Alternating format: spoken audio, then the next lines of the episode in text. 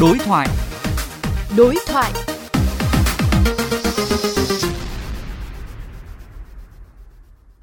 Thưa quý vị, cùng với lễ hội Chùa Hương Hà Nội, hàng loạt cơ sở tín ngưỡng thờ tự trên địa bàn Bắc Ninh, Bắc Giang đã có quyết định mở cửa trở lại. Trong điều kiện dịch bệnh còn phức tạp, công tác tổ chức các hoạt động này cần lưu ý gì? Phóng viên Quách Đồng đối thoại với ông Lương Đức Thắng, Phó Cục trưởng Cục Văn hóa Cơ sở, Bộ Văn hóa Thể thao và Du lịch về nội dung này.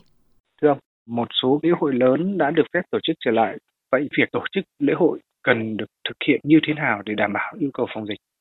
Đối với các địa phương ấy, thì phải căn cứ vào tình hình diễn biến thực tế về phòng chống dịch, đặc biệt là khuyến cáo của ngành y tế địa phương. Từ đó xây dựng các kịch bản sao nó phù hợp, đáp ứng nhu cầu tâm linh của người dân. Cái này là rất quan trọng.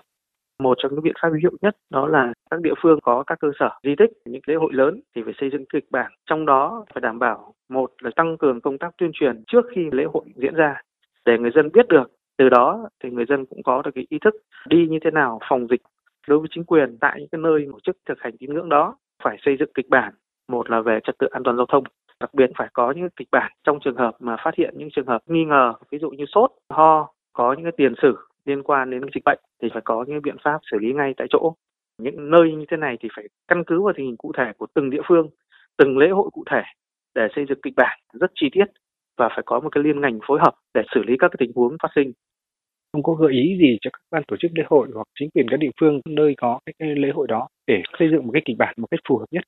Đối với các địa phương thì tránh việc ban hành những văn bản không đúng với lại tinh thần chỉ đạo của trung ương biện pháp đưa ra phải phù hợp, hướng dẫn thì phải chi tiết, phải đảm bảo tạo điều kiện thuận lợi cho người dân, nhưng phải có các kịch bản phòng chống dịch tốt nhất đó là có những cái tuyên truyền, hướng dẫn để người dân tự ý thức được việc phòng chống dịch này là của từng cá nhân, của toàn xã hội và các địa phương phải căn cứ vào các hướng dẫn của trung ương để thực hiện phòng chống dịch tốt, như đồng thời phải đảm bảo quyền của người dân được tiếp cận các vấn đề về văn hóa, trong đó có vấn đề về thực hành tín ngưỡng. Xin cảm ơn ông.